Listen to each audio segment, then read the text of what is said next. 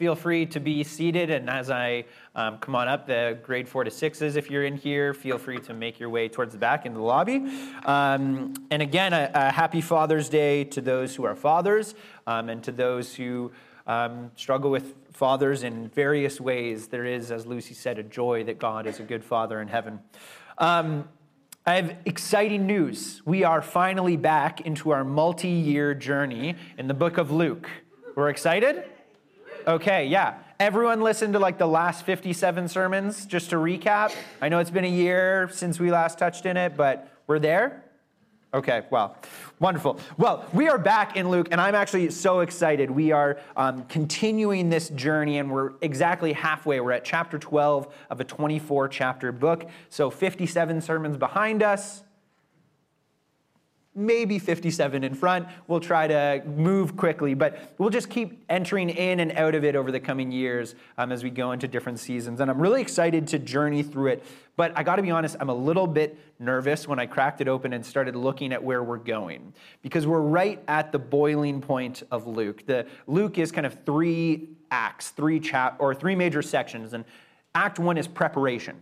Jesus is born. John uh, proclaims that Jesus is coming. He's baptized. He goes into the wilderness. Um, he goes and gets disciples. He begins healing and teaching. The transfiguration happens. Everything looks like it's going great. It's the build up phase. And then Act 2 comes, and Jesus heads towards Jerusalem. And he's beginning this long road section to the city that will ultimately reject him, to the city that he'll ultimately be crucified outside of. And on the road, he begins teaching. And he begins teaching about true discipleship and the cost of discipleship. And he often uses a group of people called the Pharisees as his foil. He calls them out for lifestyles of hypocrisy and he teaches against them and their way of life again and again and again. And if you grew up in the church like me, um, you probably know that Pharisees are the bad guys. There's like the song like I don't I don't want to be a Pharisee. Anyways, but like you know that they're the bad guys. They're the ones you don't want to be. But I think that for those of us who are um, privileged, for those of us who have wealth, for those of us who are religiously literate or have theology degrees or have grown up in the church and know about faith, for those of us who have moral convictions, the Pharisees in the Gospels are actually often our mirror. And that is a challenging thing to say. These people that we're told not to be, these people that Jesus challenges, we can find a lot of parallel and similarity between our lives and theirs. And Jesus keeps teaching against them keeps rebuking them and, and challenging them and using them as an object lesson in his sermons. And this summer, as we go through the book of Luke, we're going to see Jesus repeatedly teaching against and challenging the Pharisees. So here's the thing this summer, we're going to be teaching about hypocrisy, greed, pride, wealth, worry, senselessness, or senseless violence, peace, repentance, who is in and who is out, and the cost of following Jesus. And I have an invitation for you and a challenge. This summer, I invite you to be curious instead of defensive.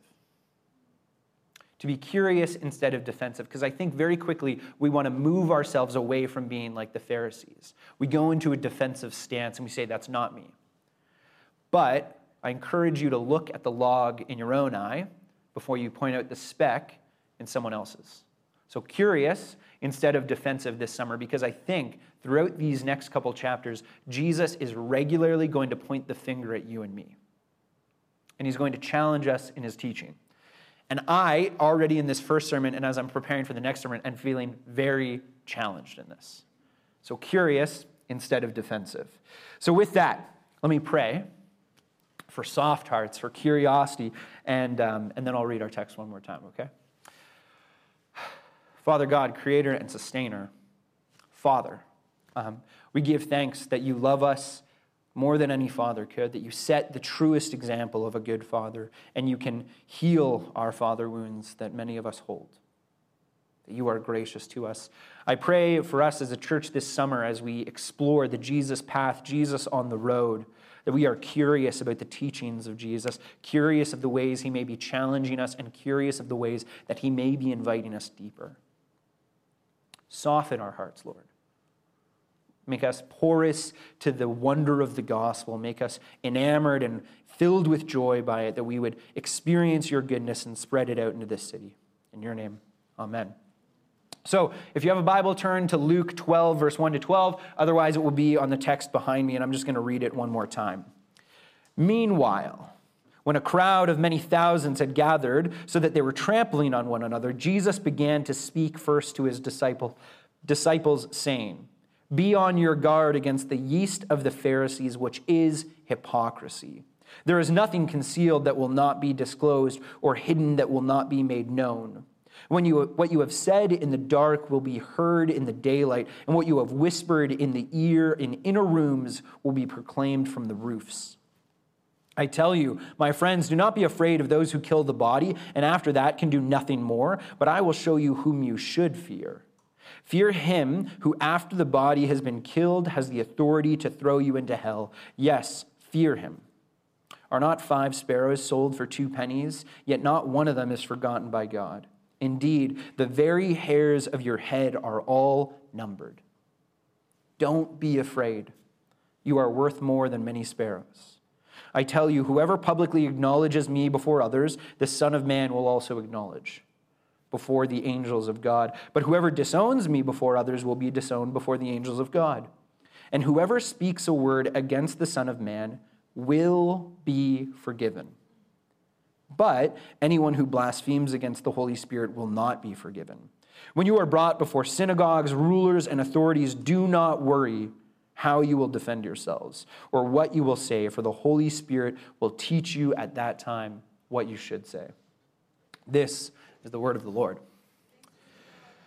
Well, Luke starts off with a very important word meanwhile a connection word to the previous story. And whenever you're reading through scripture, if you come across meanwhile or and then, you always want to do a quick in your head, like previously on the adventures of Jesus. Like go back, double check the previous chapter, and remember what happened. Because they're saying this story that's about to happen is connected to what just happened. So hold that in your head. And so the meanwhile that Jesus says is in chapter 11, like I said, Jesus is on the road and he starts preaching against the Pharisees. He goes and has dinner with a group of Pharisees, and then he announces five woes, five wrongdoings, five ways that this group of people are living wrong.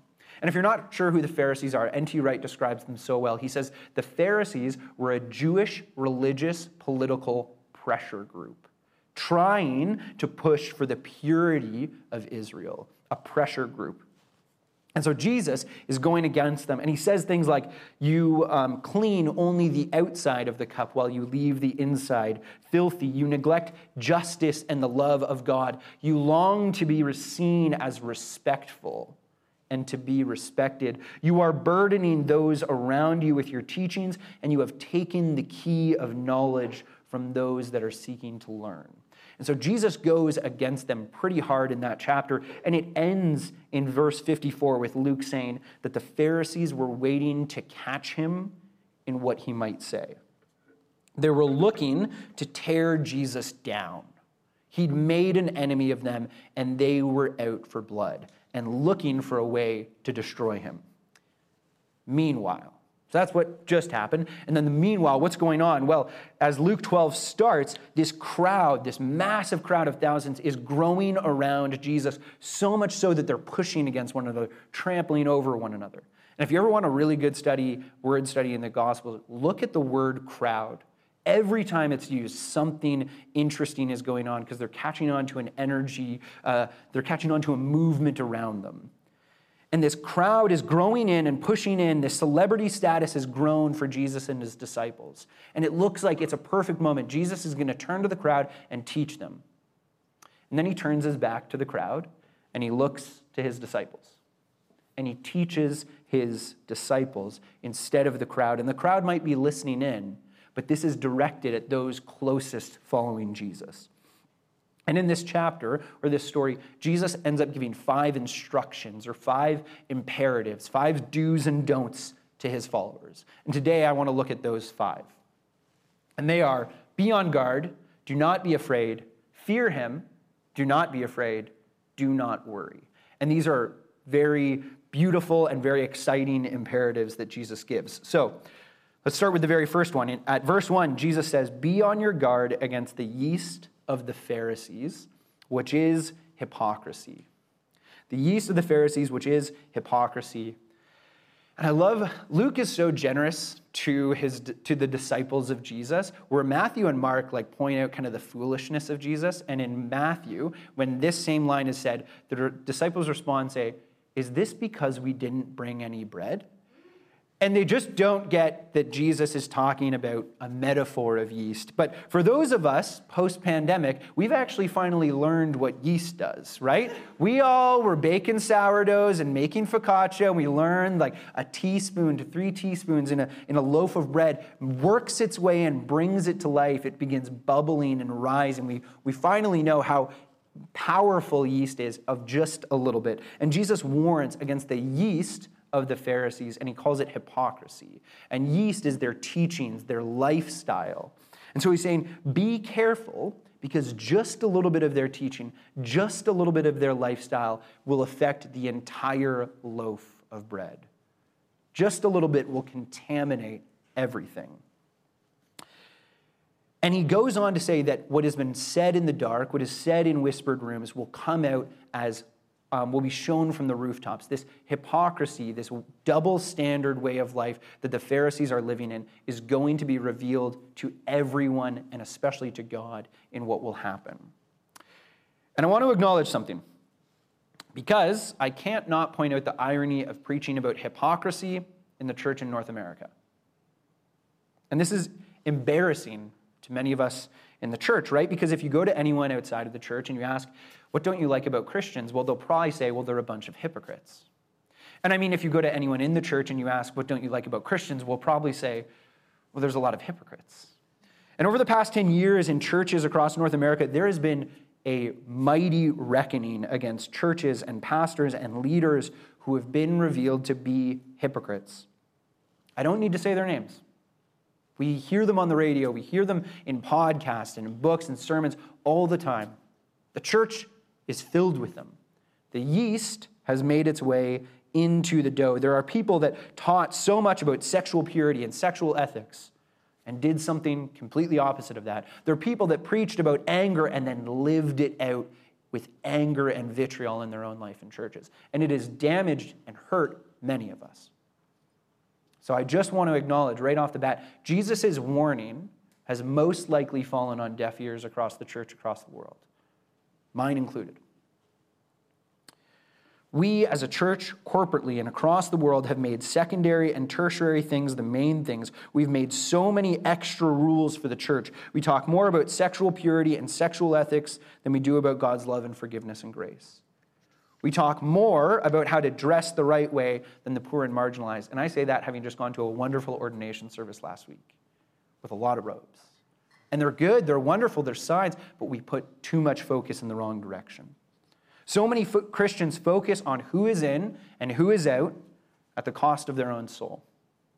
And if I were to make a diagnosis of the church, I would say the yeast is in the dough. And the thing is, once the yeast is in, you can't separate it. It's, it's there, it's dangerous, it's part of it. And so Jesus puts this warning, and it should be a stark warning, a finger pointed at us be on guard. That's a heavy way to start because we see it, it's there. Be on guard. So, how do we be on guard? How do we avoid the yeast of the Pharisees, this hypocrisy? Well, it comes out in Jesus' second imperative. He says, Do not be afraid about those who will kill the body. And that seems odd and that seems disconnected, but, but it answers for us an important question. Why did the Pharisees become the Pharisees, or how did the Pharisees become filled with such hypocrisy? To understand this, let's talk about apples. Does anyone like red, delicious apples? Really? Okay, well, I'm about to ruin Red Delicious apples. Sorry, Randall, because they are the worst apple. Like, sure, they're like at one point the most sold apple in North America, but awful. So in, in 1872 is when Red Delicious began to be coming on the scene. They were originally from Peru, and then they were brought into North America, and it began to be grown more and more. And originally, Red Delicious was not known as Red Delicious because in 1892 there was a contest run by Stark Nurseries for the new great North American apple to replace. I forget what the other one was, but to replace an apple, and the, the Red Delicious won. And the Red Delicious was originally known as a round, blushed yellow fruit of surpassing sweetness. Blushed yellow fruit. Not red delicious yet, right? So those apples were originally called stark delicious. And then they began to be known, and then they became called golden delicious. And you can still get a golden delicious variety. But, I know, going crazy here. The, yellow, the golden delicious began to be sold so heavily, and they began to be sold in supermarkets and grocery stores and around the world. And pressure was put on the commercial growers to sell more and more and more of these delicious apples. And so, the delicious apples became a victim of their own fame. And what commercial growers began doing was crossbreeding them with more red delicious or red varieties. They favored thicker skin and a beautiful exterior. And that's the thing. If you look at a red delicious, like they're gorgeous. But this select breeding process bred out the yellow fleshing on the outside in favor of a red skin, which sacrificed flavor because the yellow skinned chromosomes were the flavor in the apple. They're the same part. And so today, you go into the grocery store, you get an apple, it looks great, you take a bite, it's awful. Sorry, Randall. It's it, like terrible texture, awful flavor, skin that gets stuck in your teeth. They sacrifice what was once the greatest apple in North America to make it look good, to make it sell. And the best part was they did it for shelf life. They wanted it to be able to sit in the grocery store for longer or travel farther distances. And they just got this awful, red, not delicious apple. What? Sorry. Inside was a terrible fruit, but outside was this beautiful thing. And I would say the Pharisees were much the same. They started off with good intentions. They wanted Israel to be holy, they wanted to prepare the way for the coming Messiah. And so they followed the law to the letter, and they thought in order to follow the law to the letter, we need to add more rules and more rules and make it harder and harder to break these rules.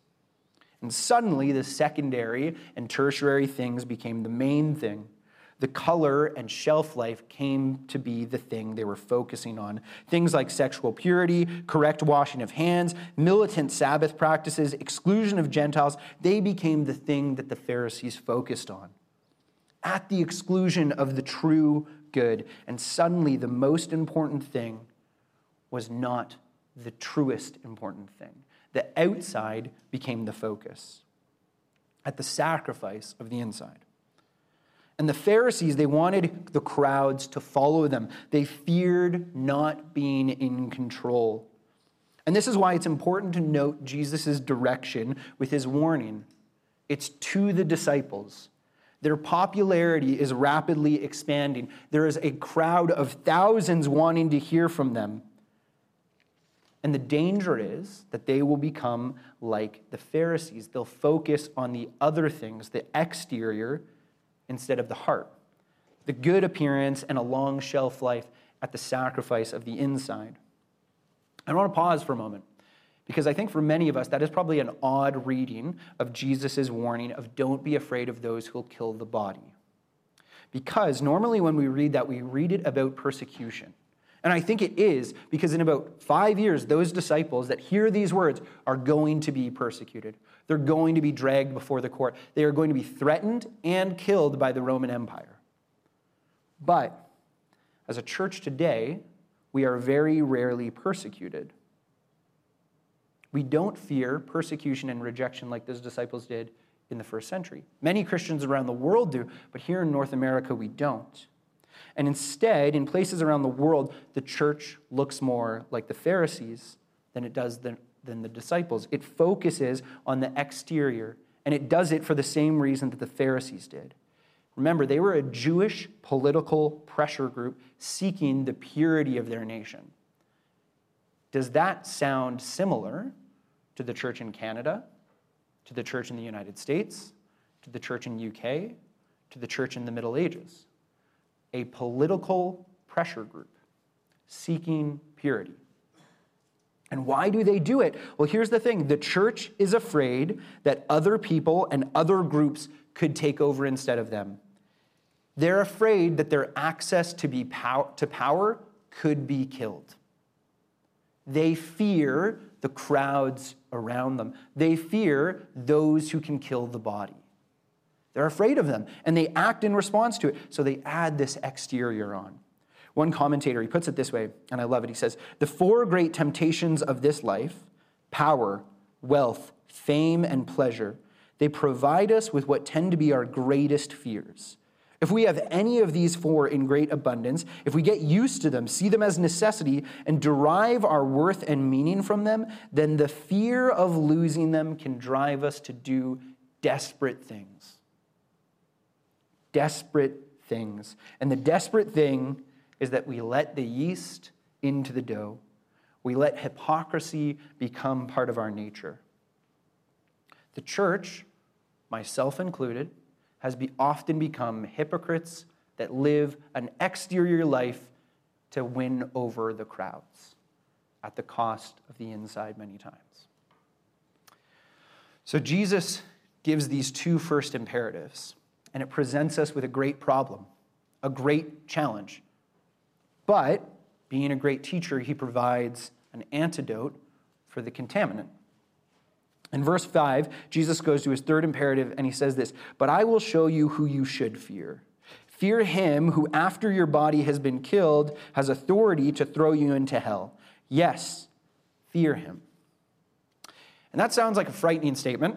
I don't know about you. It reminds me of a certain parent saying, I'll give you something to cry about.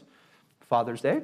Um, I love you, Dad. Um, but we, it's this suddenly fearful statement after that. And for many of us, we, we can wrestle with what this means because it doesn't give immediate clarity. And I think some people then jump to, to Satan or the devil, and we think, well, Satan or the devil is the one who rules hell. That is very bad theology. That is not Christian theology. That is Roman and Greek theology, much like Hades in the wonderful Disney um, uh, Hercules, who rules over the underworld and all the souls that are stuck there. But that is not Christian theology. The one who has authority over your soul is God. And so this statement then actually becomes, once again, even scarier. Once again, fear inducing. Jesus says, Fear God. Don't be afraid of those who kill the body. Fear God, who is the author of your soul.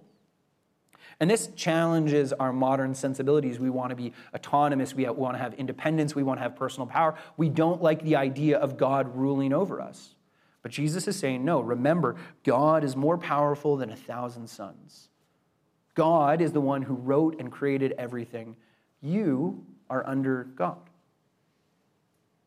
So God says, or Jesus says, fear God, going back to Hebraic wisdom. And in fact, I went to Rachel this week to say, like, can you define fear God for me as an Old Testament scholar? And she said, oh, we're actually learning this in kids' church right now. And in kid, and I just, and it led to a very funny moment where I said, oh, is there like a Hebrew concept of like serendipity and chance? And she said, no, it's divine authority. It is God's providence. And I was like, wow, that was foolish of me. But in kids' church right now, they're studying Proverbs 9, verse 10 to 11, which says, the fear of the Lord is the beginning of wisdom. The knowledge of the Holy One is understanding. And what the kids are learning right now and over the next or and over the summer is they are learning that fear has two sides. First is what typically comes to mind being afraid, whether it's of spiders or the dark or someone jumping up against your car window and scaring you. There's fear inducing moments, right? But the other side of fear is wonder. And I bring up being scared because Amelia scared me so much in my car that I screamed. But the other side of fear is wonder and awe at how great something is. And you can feel both of those emotions at the same time. Think of standing at the edge of a massive cliff. You look down, you see like a city rolled out below you, and you're like, wow, it's so small. It's tiny. I'm huge for this moment. And then you look down and go, wow, I would fall for a long time. Fear I would fall, but wonder at how infinitesimally small you are versus the massive world. The world below me is an ant, but then you're like, but I am an ant and I could fall forever. So, fear, when Jesus says fear God, he literally means be afraid, but also be in wonder of how great and wonderful and powerful and huge God is. Fear God is Jesus' solution and antidote for hypocrisy because he sees into the hidden places. But he follows it up with the vital Christian belief. And he says in verses 6 and 7 Are not five sparrows sold for two pennies? and yet one of them is not forgotten by God. Indeed, the very hairs on your head are all numbered. Don't be afraid. You are worth more than, five, than many sparrows. Fear God, be in awe, be in wonder. But don't fear him because he knows and loves you. See, the problem with hypocrisy is that it puts on a show for other people. It puts on a false self, a mask. It pretends to be something else to get people's favor. And we often try to do this for God. But he sees into the secret and the hidden places. And so the antidote for hypocrisy is a true vision of God and ourselves. One that sees him with total and complete awe, that can be afraid of how wonderful and powerful he is, and yet knows he is love. As we talked about two weeks ago on Trinity Sunday, at the core, at the very center of God, is eternal love. Sometimes I think of God like Michael Scott. In the first season of Michael Scott, he has the greatest quote. You can put it up. Would I rather be feared or loved? Easy. Both. I want people to be afraid of how much they love me, except, and I, I've said this so many times, this is like my dream as a boss. I want people to be afraid of how much they love me. But God flips it on its head. He says, Would I rather be feared or loved? Both. I would rather, be pe- I would rather people fear how much I love them. That's what Jesus is getting at. I would rather be afraid of how much I love you. You be afraid of how much I love you. That's the antidote. That's the antidote to hypocrisy right there. Seeing God love us even though he doesn't need to, and allows us to love us even with the mess we are.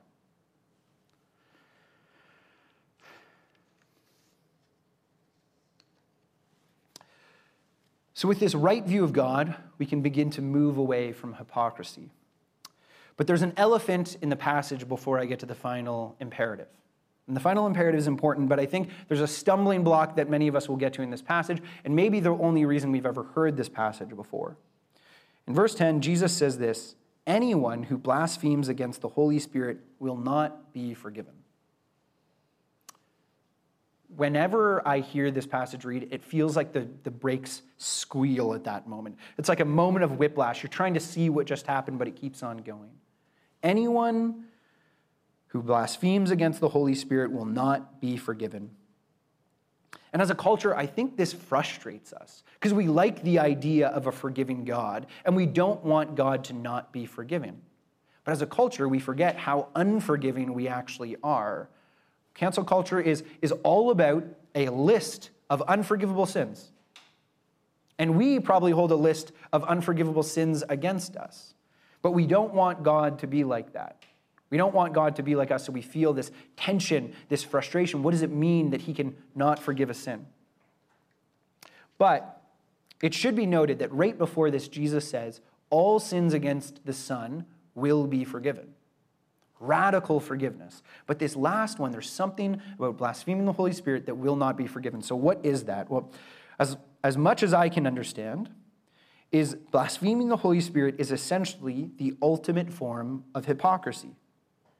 When a person is convicted by, their, by the Holy Spirit of their sins, when we are shown the great cost of our forgiveness through the work of Jesus, and say, I don't need that, or I don't want it, or it's not enough. And we begin to live the lies of our own hypocrisy. We think if I do enough, I can earn forgiveness. If I'm better, then I can earn forgiveness. Or maybe I need to do all this stuff to get it. But blaspheming the Holy Spirit is the ultimate inability to repent. It is to believe the lies so much that we cannot even accept forgiveness. Tim Keller, he puts it way better than I ever can. He says this If we resist the work of the Holy Spirit, showing us where we're wrong and leading us to repentance, it is possible for us to deny God and put ourselves outside of his power of forgiveness. And that's challenging and frustrating, but it comes from a radical belief that God lets us choose. We can choose to not experience forgiveness. We can choose to not repent. We can choose to live in our hypocrisy. It's a choice. All of us have it. And later on in the road to Jerusalem, there's going to be the story of the prodigal son, and it ends with the older brother outside of the house, outside of the party, unwilling to come in. And the question is, will you stay there? That's the picture of blaspheming the Holy Spirit outside the party and unwilling to come in and experience the wonder that is God's love given through Jesus. So, the key to blaspheming the Holy Spirit, or to not blaspheming the Holy Spirit, is to be on guard against hypocrisy of the Pharisees. It is to rightly fear God and realize that we don't need to be afraid of Him. Only then can we truly live a true repentant life. Only then can we come to Him knowing He will forgive us. And that will lead us to a repentant life, and it will lead us away from blaspheming the Holy Spirit. And then there's the final imperative. Simple and beautiful. I don't need to say much about it. It says this When you are brought before synagogues, rulers, and authorities, do not worry about how you will defend yourself or what you will say, for the Holy Spirit will teach you at that time what you should say.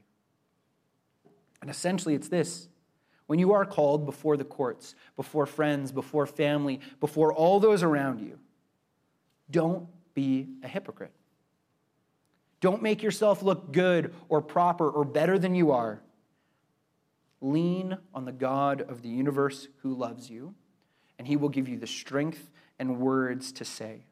And this line, it actually cuts all the way back to Moses going before Pharaoh, and he says, What will I say? What will I say? It says, Don't be afraid. I will give you the words to speak. And that is very hard for me as someone who really likes preaching, who likes perfecting my words. And yet, as Christians, we're called, when people have an account of our faith, lean on God. The Holy Spirit will speak through you. You don't need to be afraid of Him. Five instructions five imperatives that Jesus gives to his disciples on the road and through them gives to us as well. Be on guard against hip- hypocrisy. Don't be afraid of those who kill the body. Don't fear the crowds. Don't live for the crowds. Fear God, the creator of the universe. Don't be afraid of God because he loves you. And don't worry because the Holy Spirit will teach you and speak through you. So often, the Christian life becomes about the crowd. We are quick to live in response to the people around us, and it will lead us to hypocrisy again and again. But Jesus argues for us to live a completely different life one that is truly enamored with his limitless grace that's revealed on the cross. And when we see how much God loves us, we can stop worrying and be led by the Holy Spirit. And that makes us look a lot more like Jesus, whose image we were created in, instead of any fake work we can do on our own. So, St. Peter's, my hope for our church is that we are on guard against the yeast of the hypocrisy, or the yeast of hypocrisy. That we don't make extra rules for following Jesus, but instead we live in light of the incredible goodness of God without any fear except the fear of how much God loves us. And that we enjoy that with gladness and wonder, and we spread that goodness and love to the world around us, knowing that we may be rejected for it, but that the Spirit will speak through us. So I'm going to pray, and I'll invite the band up to lead us in a, a brief time of reflection.